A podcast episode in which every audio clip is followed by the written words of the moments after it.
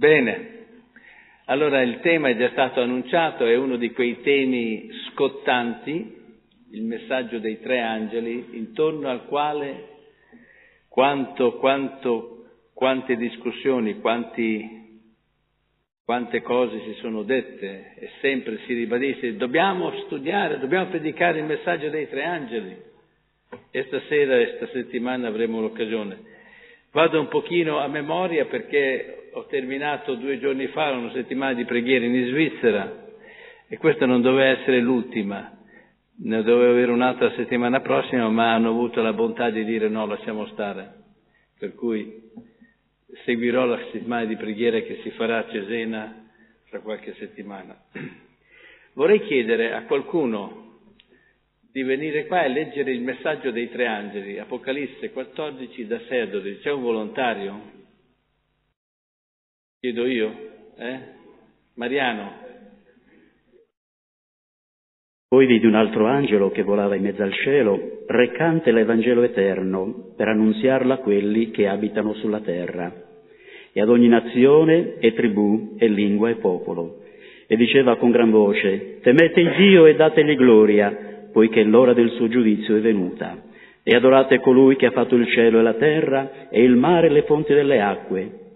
Poi un altro angelo, un secondo angelo, seguì dicendo, caduta, caduta è Babilonia la grande, che ha fatto bere a tutte le nazioni del vino dell'ira della sua fornicazione.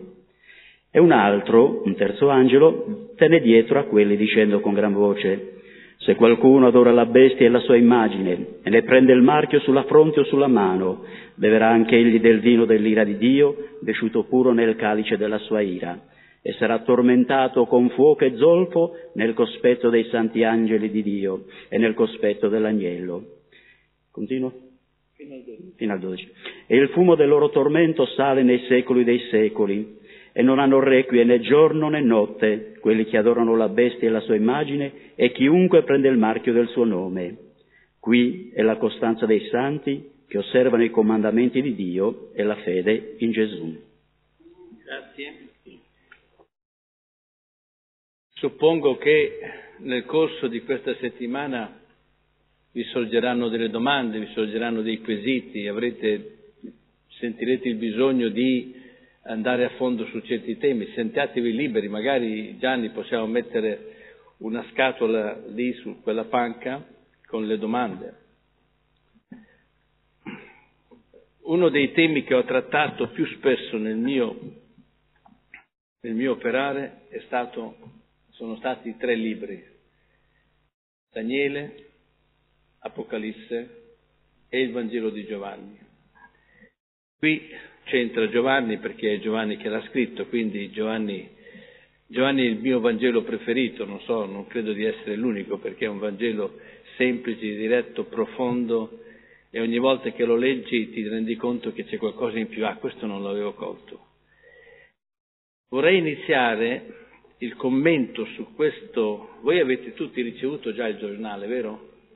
Perfetto, io seguirò la falsa riga del giornale, la traccia, non leggeremo, leggetevelo a casa, prendetevi il tempo per leggere gli articoli a casa. Conosco l'autore di, queste, di questa pubblicazione, il fratello Angel Manuel Rodriguez, che è stato professore di teologia per tanti anni, ora è in pensione ma è ancora all'opera, il giornalino, gli articoli stati scritti da lui nel mese di febbraio, quindi è ancora in opera.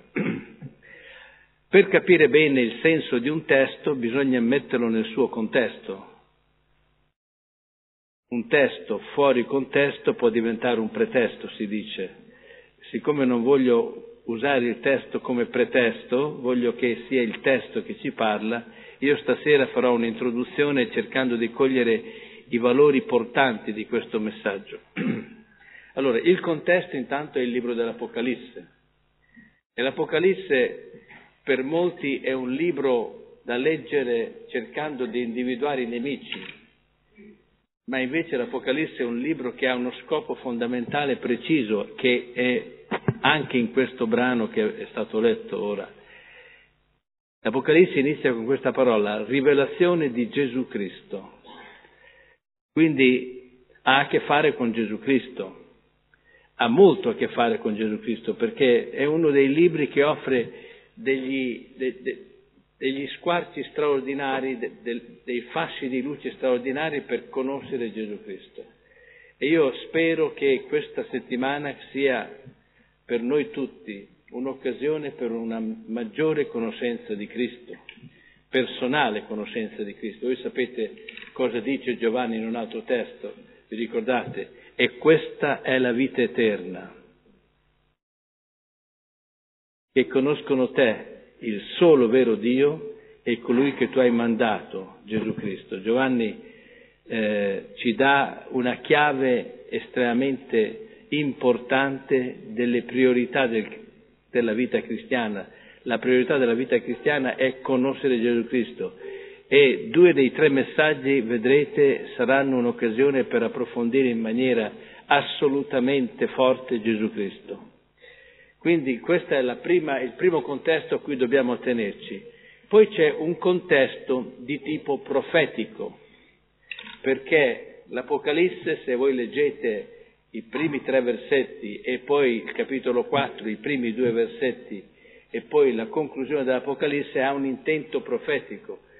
Eh, la rivelazione, so memoria il testo, i primi due versetti, so, la rivelazione di Cristo che Dio gli ha data per mostrare agli uomini le cose che debbono avvenire in breve ed egli lo ha fatto mandandole attraverso il suo angelo al suo servitore Giovanni. Per cui c'è una, una, una cornice profetica che non possiamo non tenere in considerazione. Eh, nella mia esperienza ho visto su tanti l'impatto che ha il messaggio profetico e penso che anche su voi abbiate avuto un contributo straordinario per la vostra fede dal messaggio profetico dell'Apocalisse. C'è qualcuno che non l'ha avuto? Alzi la mano. L'avete avuto tutti no, non chiede l'alzata di mano al contrario. Qual è il contesto profetico?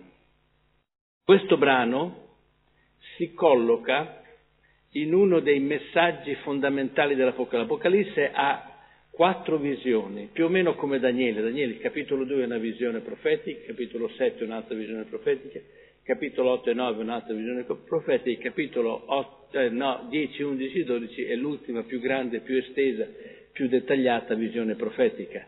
L'Apocalisse ha quattro visioni profetiche fondamentali in una cornice ancora più profetica di Daniele, perché Daniele fra una visione, per esempio fra il capitolo 2 e il capitolo e la seconda visione profetica del capitolo 7, ha tre capitoli che portano degli episodi di vita quotidiana. Daniele, I compagni di Daniele alla fossa dei leoni, eh, il capitolo 3, eh, Daniele il suo rapporto con Nabucodonosor, il capitolo 4, Daniele il suo rapporto con il nipote di Nabucodonosor, il capitolo 5, Daniele nella fossa dei leoni, chi non conosce la storia di Daniele nella fossa dei leoni?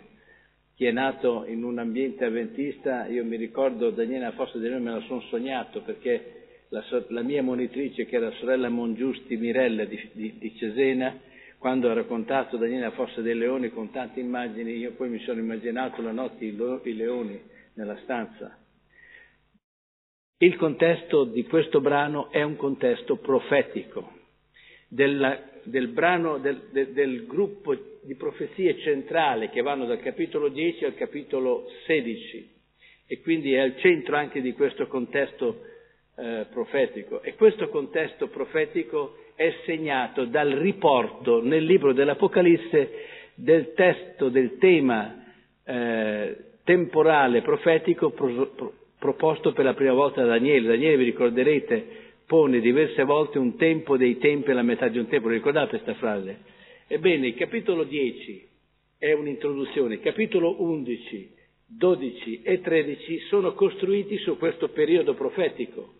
Ed è il periodo profetico in cui Daniele al capitolo 12 dice tutto si compirà in, funzione, in relazione a questo periodo profetico. Questo periodo profetico ha la sua scadenza in un evento straordinario della storia del mondo, la rivoluzione francese, coincide con la fine di questo periodo. Dopo questo periodo il testo dell'Apocalisse ci presenta la più straordinaria, la più grande, la più, la più radicale della rivoluzione della storia. Sapete qual è? Sapete. Basta leggere i versetti 14 e 18 del capitolo 14 e c'è la descrizione del ritorno di Cristo. L'Apocalisse si focalizza sul ritorno di Cristo. Dal capitolo 1, versetto 7 a tutto il capitolo 22 il ritorno di Cristo è a tamburo battente. Addirittura l'ultimo capitolo dell'Apocalisse, il capitolo 22, sei volte io vengo presto, io vengo presto. Alla fine la Chiesa dice vieni Signor Gesù e poi c'è un amen. L'Apocalisse termina con una preghiera che termina con un amen. Per cui il contesto di questo brano è fra il periodo profetico di Daniele e il ritorno di Cristo. E questo è il secondo contesto che dobbiamo tenere in considerazione. Terzo contesto da tenere in considerazione, il primo messaggio che ha letto prima Mariano, esce un angelo con gran voce annuncia il Vangelo eterno, come se ci fosse un Vangelo non eterno. Però lo sottolinea qui, per cui questo primo messaggio che introduce gli altri due, vedremo nelle serate successive come sono tutti concatenati l'uno con l'altro questi messaggi, portate carta e penna come fa la sorella pianista che sta prendendo appunti. Non c'è l'esame alla fine, eh? però prendere appunti è una, è una bella abitudine. Eh, il Vangelo eterno fa da da carro portante di tutti i tre messaggi dell'Apocalisse e della conclusione di questo messaggio che è il versetto 12 che ha letto. Su quel versetto 12 ci, ci soffermeremo soprattutto quando dice qui è la costanza dei santi che osservano i comandamenti di Dio e che hanno la fede di Gesù. La vecchia Luzzi, chi aveva la Luzzi? Sicuramente Mariano ti ricordi della Giovanni Luzzi, eh, l'hai letta. Hai letto la Lucy tu adesso? No. Io ho seguito nell'altra, ero più attento a quello che leggevo sul testo, tuo mi faceva da guida. Il, eh, la Lucy dice la fede in Gesù, mentre la nuova riveduta e anche altre traduzioni correttamente traducono la fede di Gesù. Ed è diverso, è un'altra cosa avere fede in Gesù, di cui la scrittura dice che anche i, i demoni credono in Gesù, ma non hanno la fede di Gesù, sicuramente. Ecco, il contesto fondamentale che dobbiamo cogliere nella lettura di questo brano è Gesù. E qui c'è il Vangelo eterno che viene eh, annunciato dal primo angelo con gran voce. Vi ho detto prima, fra questo periodo della storia, il periodo profetico costruito su Daniele e il ritorno di Cristo, e anche qui il versetto 1, il primo versetto di Apocalisse 4, versetto 6 e 7, temete Dio, date gloria perché l'ora del giudizio è venuta. E anche questo, questo accenno al giudizio è un accenno del già e ancora quello che deve venire. Quindi tutto il brano è fra un già e il futuro straordinario, glorioso del ritorno di Cristo. Altro contesto importante che abbiamo qui è che il messaggio deve essere annunciato ad ogni nazione, tribù, lingua e popolo. Pensate che brutta figura sarà per alcuni quel giorno quando il Signore starà per tornare e qualcuno che abbiamo avuto vicino per tanto tempo ci chiederà che cos'è? Eh, è il ritorno di Cristo. Come il ritorno di Cristo? Che significa? È come non sai il ritorno di Cristo? Tu non me l'hai mai detto? Tu non mi hai detto che Gesù deve ritornare? Sarà da, da, da, da paura. Eh? Pensate che figuraccia faremo se qualcuno ci dirà perché non me l'hai detto. E deve essere un messaggio di cui ogni essere umano ha il diritto di sapere. L'evento di fronte al quale ogni essere umano di questa terra si confronterà, si dovrà confrontare, è un evento per il quale ognuno ha il diritto di essere informato in tempo. Faccio una piccola digressione. Il Vangelo, che è la parte iniziale del tre messaggi, è chiaramente centrato, voi avete qui la croce dietro di me, davanti a voi, è centrato sul, su, sul fatto della croce,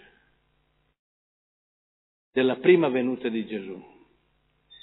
Questo brano ha più enfasi sulla seconda venuta di Gesù. I versetti 14 a 16 a 18 del capitolo 14 parlano del ritorno di Cristo. Quando Gesù è venuto la prima volta, l'umanità ha incontrato un evento che gli ha procurato un cambiamento radicale. Con la venuta di Gesù, anche se gli uomini non se ne sono accorti, è cambiato tutto. Poi la storia ha voluto ripartire nel conteggio degli anni con la venuta di Gesù. Quella venuta di Gesù ha portato qualcosa che la gente ancora non ha chiaro. Sapete qual è il fatto più strabiliante della prima venuta di Gesù? Penso che lo, sicuramente lo sapete. La resurrezione. La resurrezione di Gesù. Quel mattino tutto era cambiato. La morte era stata vinta. E la resurrezione di Gesù è l'evento per il quale tutto il resto della Bibbia assume un'importanza fondamentale perché ha cambiato tutto. Se qualcuno vuole capire qualcosa sulla morte, non può esimersi dal tener conto che qualcuno è passato dalla morte e è ritornato in vita. Chi meglio di lui può dire cosa c'è di là? È risorto. Ebbene, sulla resurrezione di Gesù dovete sapere che negli ultimi trent'anni, dal 1978 è iniziato il primo evento importante, ma soprattutto negli anni 90, quindi fine 80, anni 90, il tema della resurrezione di Gesù è un tema che ha incontrato un'attenzione uno studio assolutamente febbri, febbrile.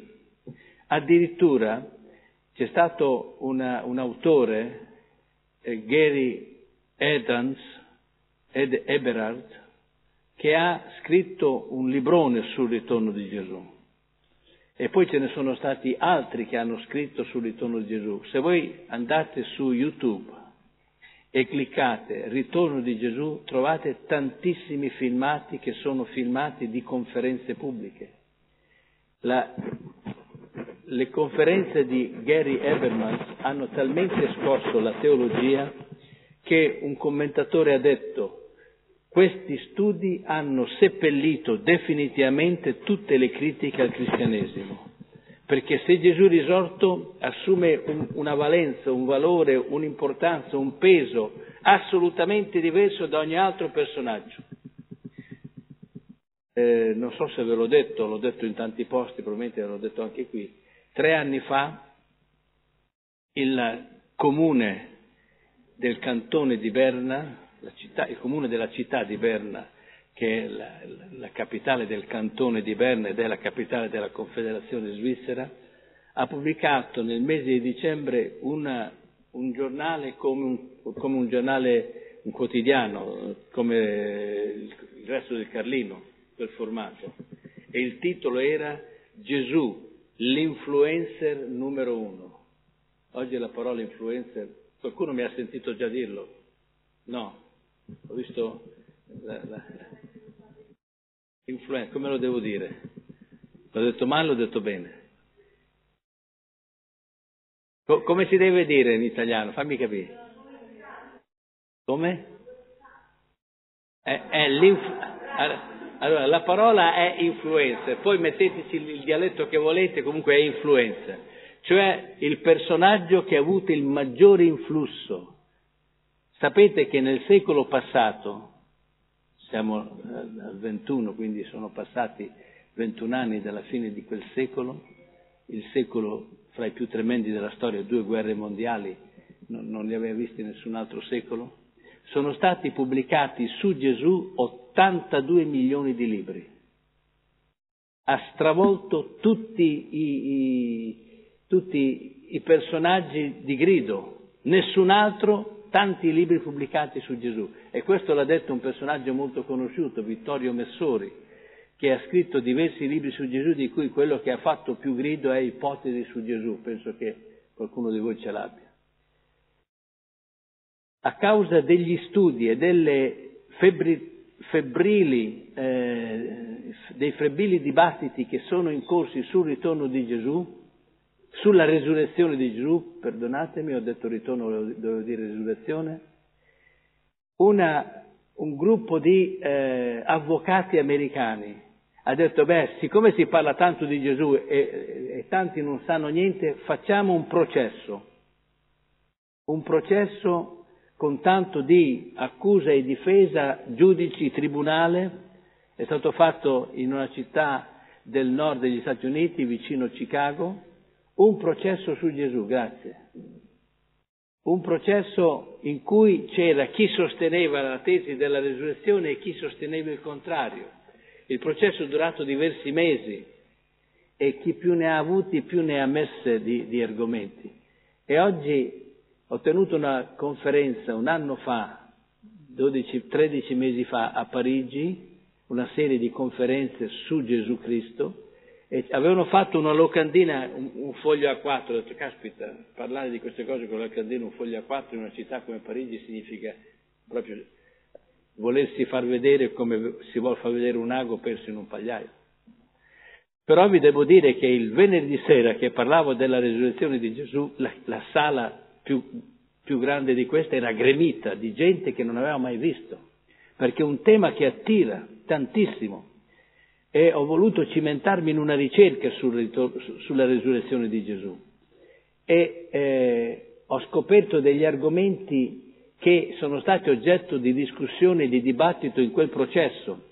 Alla fine la giuria si è riunita in camera di eh, deliberazione per due giorni e mezzo ed è stato pronunciato il verdetto, dobbiamo riconoscere che Gesù è risorto. Cappello chapeau dicono i francesi. Giudici, avvocati, eh, le, le, uomini di legge, uomini studiosi si sono confrontati su questo tema, questo tema e alla fine la, il giurì ha detto sì, è risorto. Gli argomenti a favore della risurrezione di Gesù hanno convinto di più degli argomenti contro, anche se non è un argomento razionale credere nella risurrezione di Gesù. Eppure i fattori, gli argomenti sono stati talmente forti e se voi andate a vedere, sono soprattutto in inglese, dovete capire un pochino l'inglese, abbastanza bene, non un pochino, soprattutto se volete ascoltare Gary Ebermans, parla velocissimo, ho sentito una sua presentazione sulla risurrezione di Gesù di un'ora e mezzo, ma mi, mi stava fondendo il cervello quanto veloce parlava. Ma ci sono altri, è stato pubblicato un libro in italiano, Il caso Gesù, pubblicato dalle edizioni Uomini Nuovi di Varese. Se non l'avete, chiedete alla libreria della Chiesa di comprarne come Chiesa e leggetelo perché è un libro straordinario. È un libro che racconta, prima, le prime pagine sono la storia questo, dell'autore. E questo autore era un avvocato penalista che lavorava alla tribuna di Chicago e aveva fatto delle inchieste, delle indagini su personaggi del passato e il direttore del giornale di Chicago, della tribuna di Chicago, gli ha chiesto di fare un lavoro di inchiesta su Gesù, la sua realtà storica e la sua resurrezione. Quest'uomo era ateo, non credeva in Gesù. La moglie era credente e lui ironizzava, prendeva in giro, criticava fortemente la moglie e era arrivato al punto di chiedere di, di, pensare al divorzio perché non sopportava che sua moglie pregasse per lui. Ma sua moglie, molto modesta, ma molto. Ho visto la foto della moglie, eh, ho sentito anche una sua testimonianza sempre su YouTube, ma alla fine la moglie l'ha, l'ha vinta perché lui si è convertito e a 37 anni è diventato professore di teologia nell'università di Chicago, dove lui ha lavorato alla tribuna di Chicago. E ciò che l'ha convinto ad accettare Cristo come Signore e Salvatore sono stati gli argomenti a favore della risurrezione di Gesù. E questo brano si rifà, parte dal Vangelo, il cuore del Vangelo è Gesù risorto. È Gesù risorto. Ma Gesù risorto non deve essere soltanto il cuore del Vangelo di duemila anni fa. La Chiesa di quel tempo, immaginate, i credenti, i credenti quei, quei 12, quegli undici, erano rimasti undici testimoni più vicini a Gesù, che avevano paura, sono fuggiti, soltanto Giovanni ha avuto il coraggio di rimanere vicino alla mamma di Gesù fino ai piedi della croce. Quei credenti l'indomani della risurrezione sono completamente cambiati, non hanno avuto più nessuna paura, hanno cominciato la loro predicazione innalzando e predicando che Gesù è risorto. Il primo discorso nel giorno della Pentecoste di Pietro, voi per mandi iniqui l'avete ucciso, ma Dio l'ha risuscitato dai morti. E nessuno ha contestato, hanno contestato gli apostoli, hanno contestato i testimoni, hanno, hanno lapidato Stefano, hanno contestato altri, però non hanno mai potuto contestare che Gesù non era risorto. Non ha mai potuto contestare la risurrezione di Gesù. Leggetevi gli atti degli apostoli, non c'è nessuno che dice ma state parlando di un fatto che è una, che è una bufala, non, nessuno lo dice. Hanno chiesto di non parlare più di Gesù, gli dava fastidio ma loro hanno continuato a predicare Gesù risorto. Paolo, che non, ha, non, è stato testimone oculare come gli altri, si, si, si, si, colpevolizza per essere stato uno di quelli che ha perseguitato la Chiesa, i primi cristiani. Paolo diventerà testimone strepitoso degli argomenti che Paolo presenta, l'insistenza con cui lui insiste, eh, predica sulla risurrezione di Gesù è unica. Ebbene, quando il primo messaggio dice annunciare l'Evangelo eterno è perché nel cuore di questo Evangelo non sarebbe il Vangelo eterno se Gesù non fosse risorto. Per cui questi tre messaggi rimangono e si propongono a noi questa settimana come una sfida. Gesù è prima, Gesù è dopo e Gesù è nel cuore di questo messaggio. E mia il mio augurio per ognuno di noi è che facciamo tesoro del tema di questi tre, di questi tre messaggi perché è un messaggio, due dei tre, dice il testo, il versetto 6 e il versetto 9, uscì un angelo che annunziava con gran voce.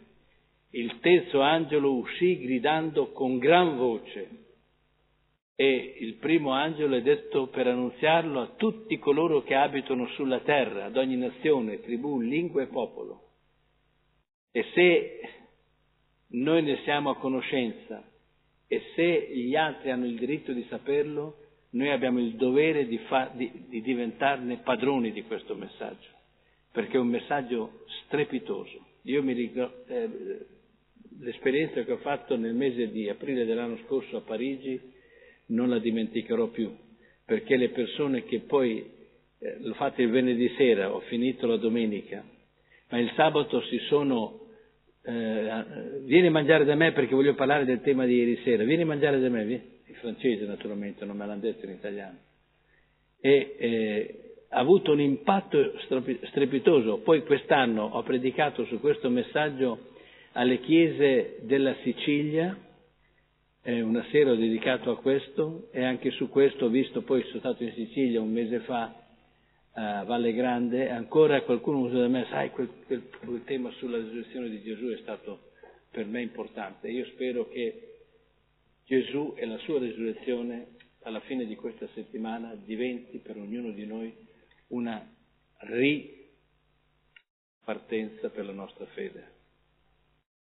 Dobbiamo pregare che il Signore ci aiuti a fare tesoro del, dell'aspetto cristocentrico di questo messaggio. Sono sicuro che rimarrete stupiti, non pensate di sapere tutto sul marchio della bestia. Quando studieremo quello, studieremo qualcosa, sì, sapete già che cos'è il marchio della bestia ormai, però vi dico, vi state sbagliando, perché è vero che c'è quello, ma particolarmente il messaggio legato al marchio della bestia, vi stupisco adesso, è legato alla resurrezione di Gesù. non c'è scritto, ma vedrete. Direte come ho fatto io, non ci avevo mai pensato. Eppure questo testo me lo sono letto. Se andate a vedere la mia vecchia Luzzi, che lo conservo ancora, tutte le Bibbie che ho avuto in vita mia le conservo gelosamente. Ho fatto la raccolta di Bibbie, ne ho 250.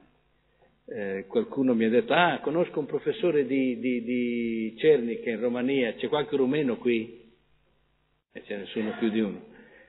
Eh, L'Università di Romania si trova accanto a Bucarest in un villaggio che si chiama Cernica, ha degli ottimi professori ed ha un professore di archeologia. E mi ha detto, ah, tu c'hai raccolto Bibbie, anche il professore, eh, professore di archeologia di, di, Cernica ha tante Bibbie. Un giorno l'ho chiamato, gli, volevo fare la proposta, credo che anche voi, parlo dei maschietti qui, avrete giocato con le figurine da piccoli e c'eravate il doppio, facevate a barattarle con gli altri, eh? No, Mariano non l'ha fatto. L'hai fatto anche tu? Uh. Allora ho detto a Trajan Aldea, il professore di archeologia, Trajan, eh, ci siamo conosciuti, abbiamo bisticciato la prima volta che ci siamo conosciuti, perché gli ho voluto proporre una, un tema archeologico di fondo e lui non, non, non riusciva a farlo suo. Il tema archeologico di fondo era la, l'ubicazione del Monte detto, il Monte Sinai non è in Arabia, non è nella penisola, è in Arabia Saudita. Non è possibile. Gli ho mandato uno studio che ho fatto, che ho presentato al, al Comitato di Ricerche Bibliche della Divisione. L'ho presentato al, al, al, direttore del Comitato di Ricerche Bibliche, il professor Barna Maggiarosi, che tu hai conosciuto come segretario. E anche Barna, no, no, no, il Sinai è nella penisola. Non è nella penisola del Sinai. E fatto lo stesso discorso con Trajan. Trajan si è alzato, si è, si è arrabbiato, si è allontanato, poi è ritornato educatamente, è, no, non è sparito. Quando ho dato il documento a Barna Maggiarosi, dopo tre mesi non si era fatto vivo. Che succede? L'ha perso. Lo chiamo. Un giorno viene nel mio ufficio. Eh, tu sei stato nel mio ufficio? Sì. Eh, si, si, muoveva così. Poi si è appoggiato ai mobili che è dietro.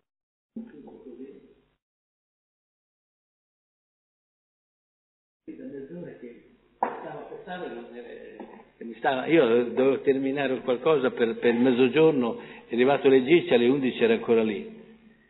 Ho letto lo studio che hai fatto sul Sinai. Devo riconoscere che il Sinai non è nella penisola del Sinai. Mi ha dato una soddisfazione straordinaria perché detto da lui non è l'ultimo della classe, è forse uno dei migliori professori viventi di Antico Testamento. E quando ho detto a Traiana Aldea dobbiamo fare una ricerca sul Sinai. No, no, il Sinai e nel periodo del Sinai non si discute, arrabbiato. Gli ho mandato, più, sono passati un anno e mezzo, non, non lo chiamo, l'ho chiamato all'inizio per dirgli, ho saputo che tu fai la collezione delle Bibbie come io, eh, quante ne hai? Ne hai tante, mi hanno detto. Ne ho 75, ma che vuoi che sia? Io ne ho 250, Adesso le ho tutte conservate negli scatoli, devo fare una libreria particolare per, la, per, per, per, mostrare le mie Bibbie, sono fiero delle mie Bibbie.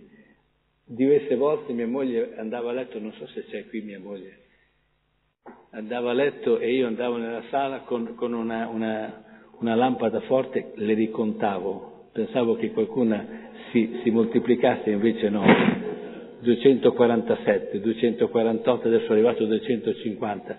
Sarà 251 fra breve perché mi ha telefonato una sorella, non so come l'ha saputo, che abita in Versiglia. Ho una vecchia Bibbia del 1800 per te. Benissimo. Ma al di là di tutto questo, ricordatevi Gesù. Il messaggio dei tre angeli ci deve aiutare a innamorarci di Gesù, se non lo siete ancora stati, preparatevi ad essere infatuati di Gesù. Il Signore ci aiuti in questo. Amen.